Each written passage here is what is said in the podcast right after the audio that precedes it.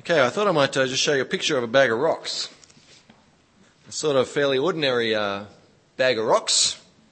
Nothing special. You'd pass them by if you saw them, I reckon. If you saw the markets, you wouldn't really be that interested.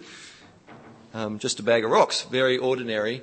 And yet, when you view those bag of rocks from another perspective, perhaps when you could view them uh, with the eye of a jeweler, then you might notice that it, that ordinary bag of rocks is actually something extraordinary. Because sometimes the ordinary is hiding almost, uh, sorry, the extraordinary is hiding in the ordinary. Sometimes the ordinary is in fact extraordinary.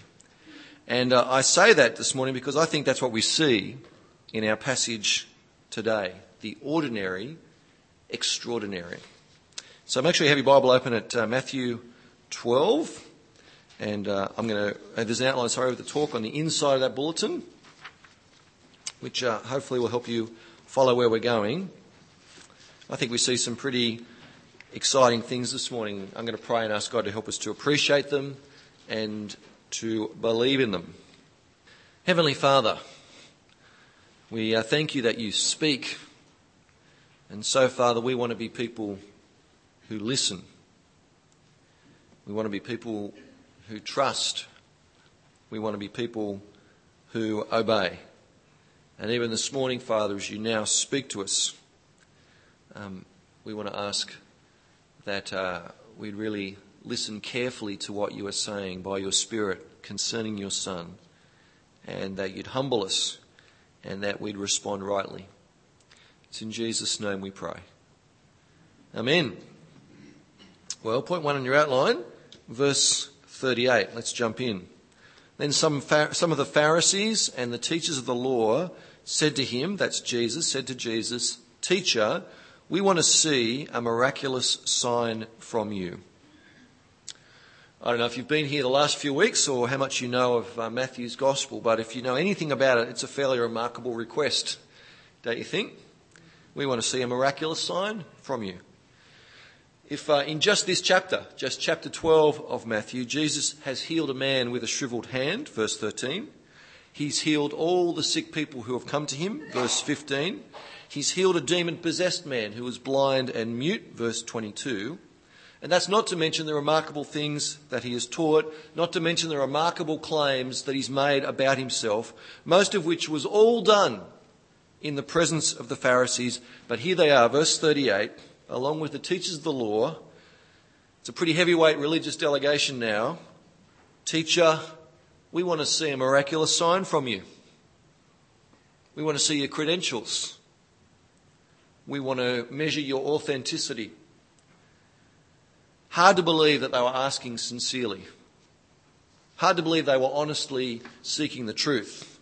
It, smells suspiciously like another test of Jesus, like we've seen before. It smells suspiciously like another accusation of Jesus, like we've seen before. And so Jesus, who knows their heart, replies in kind. Verse 39 Jesus answered, A wicked and adulterous generation asks for a miraculous sign, but none will be given it except the sign of the prophet Jonah. It's a stern reply. It's a rebuke, really. Jesus rebukes the Pharisees and the teachers of the law, but not just them, did you notice? He actually rebukes their whole generation. Uh, in many ways, Jesus' words are the same as what he said back in chapter 11. We saw it a few weeks ago, chapter 11, where he compared his generation to children who could not be satisfied. Children who could not see the plainly obvious right in front of them. And here it is again in chapter 12 here. What more do they need to understand that Jesus is the King of the kingdom of heaven? What more credentials do they need laid out before them than, than have already been laid out? And so Jesus says, no sign will be given to them. At least not the sort of sign they were after. Instead, Jesus gives them the sign, he says, of Jonah. Verse 40, let's keep reading. He says, For as Jonah was three days and three nights in the belly of a huge fish, so the Son of Man will be three days and three nights in the heart of the earth. Jesus refers them back to the famous story of the prophet Jonah. If you haven't read it, you really should. It's just four chapters long. You could find it in the Bible easily. It's a book called Jonah. Really worth reading. But the prophet Jonah was sent to the evil, the utterly evil city of Nineveh. And he was sent there by the Lord to proclaim the Lord's imminent judgment on their evil. But Jonah flees from the Lord and tries to escape by boat. But the Lord pursues him causes a great storm to come upon the ship. And so Jonah, in an effort to calm the storm, is tossed overboard by the rest of the sailors. And the calm, the storm calms and the Lord provides a great fish to swallow Jonah. And for three days and three nights, he was inside the fish until after that time, Jonah is vomited onto dry land and he then makes his way to, to Nineveh. You can see why it's a, it's a famous story. And that is the sign that Jesus gives to his generation. That's the sign. Nothing like, I would think, the sort of sign they were expecting. Nothing for them to see. At least not there and then. Jesus is, of course, referring to something that is yet to happen. Uh, Jonah and his preaching and his ministry were clearly of the Lord. The whole event with the big fish and all of that spoke clearly of him being the Lord's man. That whole experience was his credentials, his mark of authenticity. And so how much more Jesus? Who, you know what? Not very long at all after speaking these very words would be condemned to death. A death that he chose to suffer. He chose to suffer it, for it was through that death that he would defeat evil and save his people. And after his, that saving death on that cross, Jesus would be buried in a tomb. And yet, three days later, would rise again, alive, seen and heard and touched by many witnesses in lots of different places and lots of different times over a period of 40 days the resurrection of Jesus, the bodily resurrection of Jesus, proves beyond any doubt that he is of God, that he is the Christ, that he is the King of the kingdom of heaven. And look, if you don't know much about the evidence for Jesus' resurrection, I really encourage you to check it out for yourself, for it is compelling. It's compelling. And the reality of the resurrection speaks loudly and clearly of the authority and the authenticity of Jesus as the King of the kingdom of heaven. But even so, you know what? It must have seemed a, a strange sign to the people who were listening to Jesus here in Matthew 12. This sign of Jonah. A deliberately strange sign. For Jesus knew the people's hearts. He, he knew why they were asking it. They weren't asking genuinely to seek the truth. They were asking out of their wickedness. They were asking out of their hardened unbelief. This is the same people who a few verses earlier, we saw it last week in verse 34, Jesus calls a brood of vipers. Who are you who, who, are you who are evil can say anything good? And so Jesus presses in on them in what he says next. Verse 41. The men of Nineveh, Jesus says, the men of Nineveh will stand up at the judgment with this generation and condemn it. For they repented at the preaching of Jonah, and now one greater than Jonah is here. Because we've got to remember the story of Jonah did not end with him being spewed up onto a beach. After that happened after Jonah was vomited onto dry land. He went to Nineveh, a city, remember, that was renowned for its evil. Those guys were wicked and bloodthirsty and ruthless and godless. They were renowned for their evil. And Jonah goes in to the great city of Nineveh, and on his first day of preaching, he warned them that in 40 days' time, Nineveh would be overturned by the Lord God. You can read about it for yourself in the book of Jonah. And you know what? On the first day that they heard the message, these wicked, evil, godless Ninevites believed the message, believed God. They recognized the message of God, they recognized the messenger of God, and they believed. And even the king of the Ninevites repented before the Lord. He humbled himself and he cried out to the Lord God for mercy and compassion and salvation. And you know what else? God heard their prayers. God did not judge them. God saw their repentance and forgave them and did not destroy them. That was the response of the Ninevites to the message of the Lord through Jonah. And now we come forward in time, okay, to Matthew chapter 12, our passage this morning. And here is Jesus, the Son of God, the Christ, one who is infinitely greater than Jonah, the greatest prophet of all, the one who was the Word of God in flesh. He stands among his own people. These are not pagans like the Ninevites. These are his own people. These are the people who have the promises of God in his word. He stands, especially here, before men who are entrusted with the study and the teaching of those scriptures. And they refuse to listen to either him or his message. They refuse to recognize him. They refuse to repent. They refuse to humble themselves. They refuse to cry out for mercy. Instead, they accuse Jesus of being in league with the devil. They call him a glutton and a drunkard. It is a shocking response.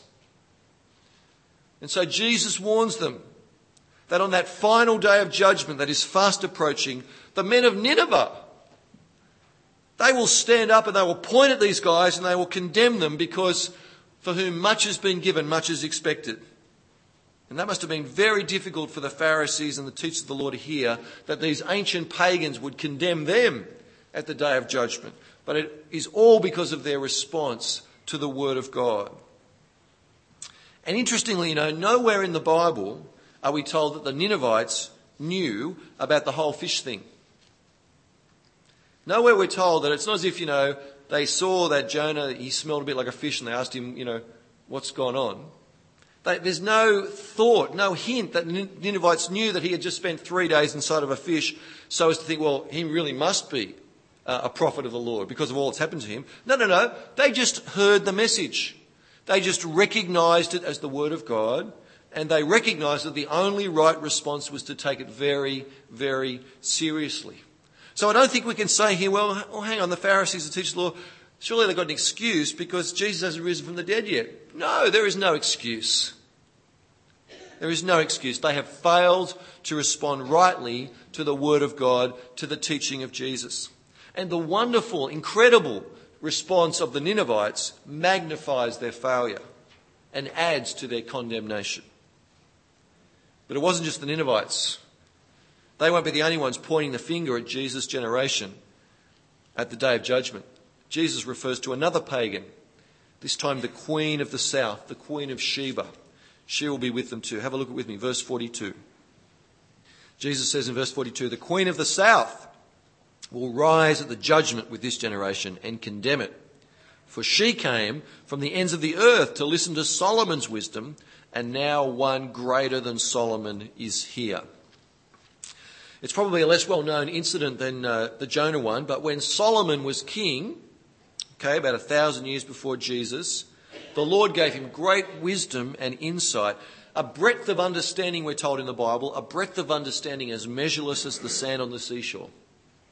And in 1 Kings chapter 10, 1 Kings chapter 10, we can read of a royal visit to Solomon from the Queen of Sheba, who was an impressive woman herself. She had heard about the wisdom of Solomon, and she came, we're told, to test him with hard questions. But on meeting Solomon and hearing him, she was overwhelmed with his wisdom. And we can read about it in 1 Kings 10. She praises the Lord for giving his king such wisdom. See the link? What she, a pagan, recognized in merely Solomon, the people of Jesus' generation, and in particular their leadership, they couldn't recognize in Jesus himself.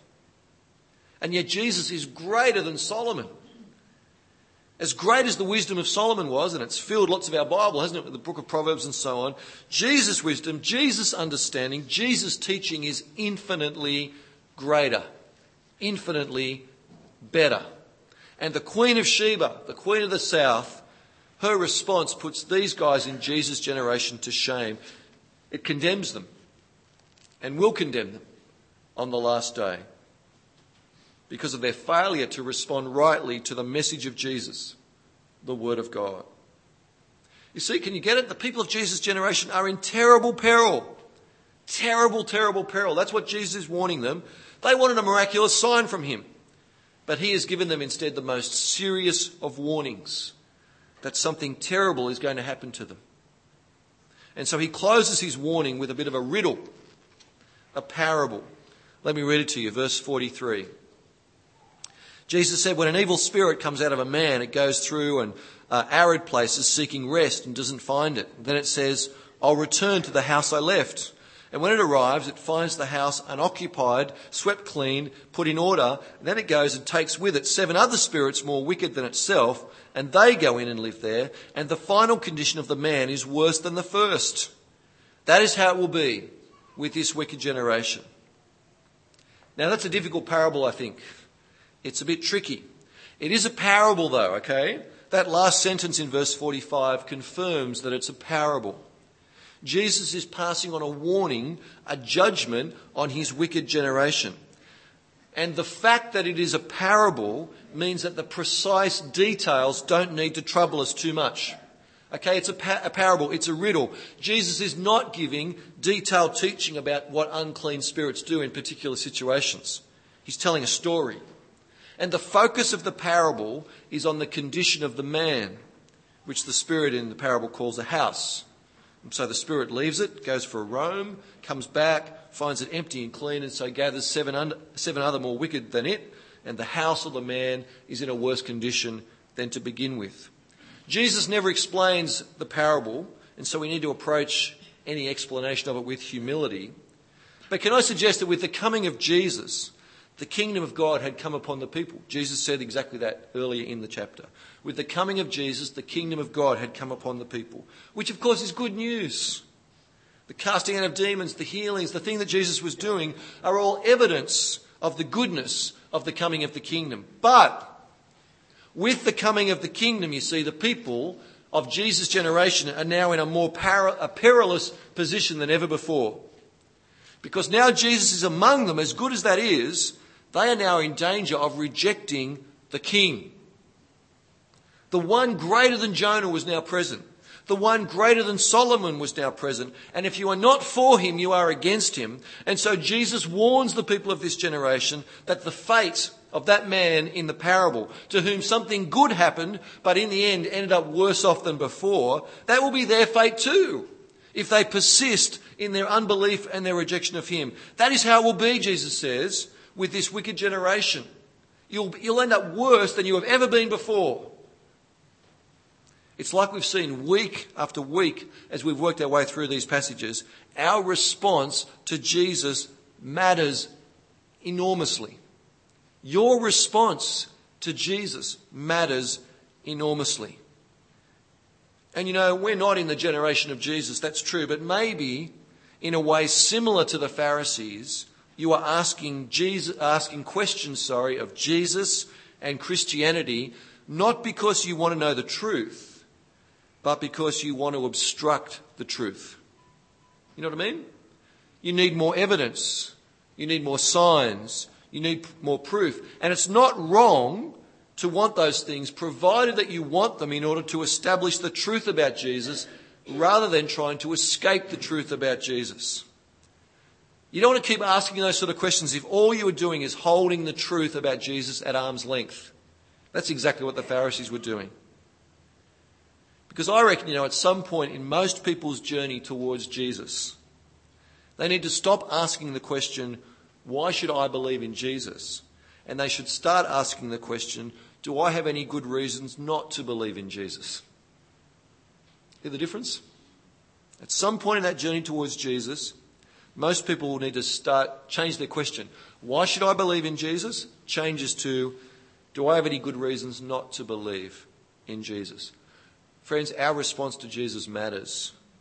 And to reject Jesus, it's a very, very serious matter indeed. I'm not talking about coming to church, okay? I'm talking about our personal response to Jesus. It matters very much indeed. However, our passage ends not with the obstruction and the rejection of the Pharisees and the teachers of the law and many others of Jesus' generation. Our passage actually suddenly shifts. Did you notice as it was being read? Suddenly shifts focus onto another group entirely, another response entirely. Point two on your outline. Let's have a look at it. You know, I reckon with um, so much drama hanging in the air. You know, the drama of the confrontation of, of Jesus by the Pharisees and, and the other leaders. I reckon the drama of the grandeur of the story of Jonah and the Queen of the South. The drama of the parable of Jesus and the warnings of Jesus. There's so much drama hanging in the air of these verses, I reckon. But what follows next in Matthew's account seems almost out of place because it seems so ordinary. Seems so ordinary. I'm talking about verses 46 to 50. Seems so ordinary. And yet, like I was saying at the beginning, so often the seemingly ordinary hides the extraordinary. See if you can spot it. Verse 46. While Jesus was still talking to the crowd, his mother and brothers stood outside wanting to speak to him. Someone told him, Your mother and brothers are standing outside wanting to speak to you. It's all pretty ordinary, isn't it? Jesus' family, his mother Mary, his brothers, James, and the others standing outside wanting to talk.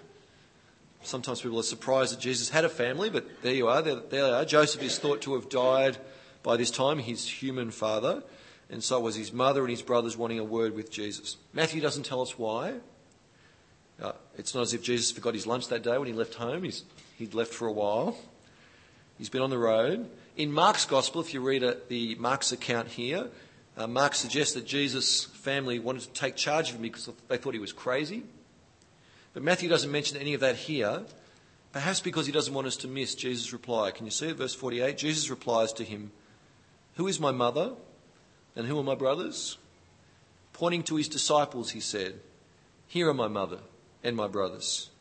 For whoever does the will of my Father in heaven is my brother and sister and mother. Friends, it's a, in a very, it's a very quiet, ordinary, remarkable sort of scene in many ways. Certainly compared to the other stuff we've been reading these past weeks. Don't miss the extraordinary, will you? Don't miss the extraordinary. Here, modelled imperfectly by the disciples, but modelled nonetheless, is the right response to Jesus obedience and trust in his word which is pretty ordinary. And yet, against the darkness of the antagonism and the opposition and the wickedness of the Pharisees and the like, it shines like diamonds. It's extraordinary. Jesus points to these ordinary people and he declares them to be extraordinary. Did you notice? He says, Here is my family. Here's my family. The family of the king the family of the king of the kingdom of heaven. Here are my family. Who is my brother? Who, are my, who is my mother? Who are my brothers? Here. Here's my family. And notice what marks them out. Verse 50 Whoever does the will of my Father in heaven is my brother and sister and mother. Just like the Ninevites, just like the Queen of the South, the Queen of Sheba, and exactly unlike the rest of his generation, these guys, these ordinary looking people, had recognized Jesus as their king and had responded with obedience to his message. And it seems like such an ordinary response. Simply doing the will of the Father, obeying King Jesus. Seems so ordinary, but Jesus says, no, it is extraordinary. Extraordinary. How, how incredible is it that Jesus says, Here is my family? You think of who Jesus is the eternal Son of God. Think of the authority he's exhibited just in the passages we've been looking at together these past few weeks. He says, Here is my family. I think that's extraordinary. To be part of the family of King Jesus. There is an intimacy there that is extraordinary. To be part of the family of the king. And it's all about obedience to the word of the king. Not just back there and then, of course, but here and now too. And so by the time you get to the end of the gospel, Matthew records for us the command of Jesus, the risen Jesus, issued to his remaining disciples. It's worth having a look. So uh, come flick with me. We won't be going back to Matthew 13, I don't think. So Matthew 28, just come to the end of the book. You're allowed to do this with the Bible, jump to the end, you know. It's a famous bit of Matthew. Matthew chapter 28 and verse 18. Jesus is risen from the dead and he appears to his disciples. Verse 18 it says, Then Jesus came to them and said, All authority in heaven and on earth has been given to me. He's the King. Therefore, go and make disciples of all nations, baptizing them in the name of the Father and of the Son and of the Holy Spirit, and teaching them to obey everything I have commanded you. And surely I'm with you always to the very end of the age. Can you see it? The message the disciples were to take into all of the nations was a call to obey the King. The King who has defeated death and the devil in his death and resurrection. The King who has made it possible for your sins to be forgiven. The King who has opened up eternal life for you to enjoy. He is the King and he is to be obeyed and his word and his teaching is to be obeyed. To be part of the family of the King is to obey the King. So ordinary, yet so extraordinary. You look at us. Hard to imagine a more ordinary bunch of people, and I'm certainly including myself. And yet, if we belong to Jesus and we seek to obey him, Jesus, if he was here this morning to speak to us in that sort of way, he would say, Here is my family. Could there be any greater thing to be called? Any greater thing to belong to? The family. Here is my family. I was talking to someone recently, uh, not part of DPC, but we were talking about DPC, and, and this person's observation was, you know, you guys seem to take the Bible really seriously. I thought, well, that's right. No, it wasn't a criticism, it was just an observation, but I thought that's right, because we are in the family of the King. And so we seek to obey the King. And it's a joyful obedience. It's a fulfilling obedience. You wouldn't swap it. It's a necessary obedience. It's why in your small group Bible studies, it's why you should work so hard at applying the truth of the Bible. Specifically and practically and particularly, it's so important to not merely hear the word, to not merely read the word, but to do it as well. Because having been saved from our sins, we want to obey everything that King Jesus commands. We don't obey, okay, hoping to be saved. We obey because we've been saved. Need to spell that out. We don't obey hoping to be saved. 95% of the people out there think that's right, but that's not right, is it? We obey because we've been saved. Because we want to be the family of the King. We want to be the people that Jesus says, here is my mother and my brother and my sisters. And it's why, folks, I reckon that we regularly need to ask ourselves and to ask each other questions like this. You ready? Here it is. When's the last time that you stopped doing something or started doing something because of what you read in the Bible? When's the last time that you stopped doing something or started doing something because of what you read in the Bible? If you can't think of it, then I'm, I'm thinking you're not obeying the Bible. You're not obeying the King. Because every time we open the Bible, there is King Jesus speaking to us, a word that we must obey. A challenging word, a comforting word, a true word, a word of authority, and it needs to shape us entirely. And we should not come away from reading the Bible any time at all without thinking, how do I need to change in response to this? Because I'm a, I'm a member of the family of King Jesus. And our family likeness is obedience. Because whoever does the will of his Father in heaven is the family of Jesus. Looks so ordinary. Reading the Bible, seeking to do what it says. It's very unspectacular. Looks very ordinary, but in fact is, according to Jesus, it's extraordinary. It's extraordinarily glorious and good. Jesus saying to ordinary people like us, Here is my family. Here is my mother and my brother and my sisters. It's outrageously great, isn't it? Let's pray. Heavenly Father, we thank you for the authority of Jesus and the truth and the power and the goodness of his word. And Father, what a privilege that we might be the family of Jesus, not because of anything that we've done, because of all that he's done for us. Father, we want to be people who take his word seriously. We want to be people who Jesus would say, Here are my family. That's an extraordinary privilege. And we want to be so stirred by it, Father, that we just want to obey. And Father, it's not as if obedience is harmful to us, it's actually good for us. So, Father, we want to be people who read your word and do what it says. We want to be people who hear you, trust you, obey you. Please, Father, by your Spirit, make us those people. It's in Jesus' name we pray.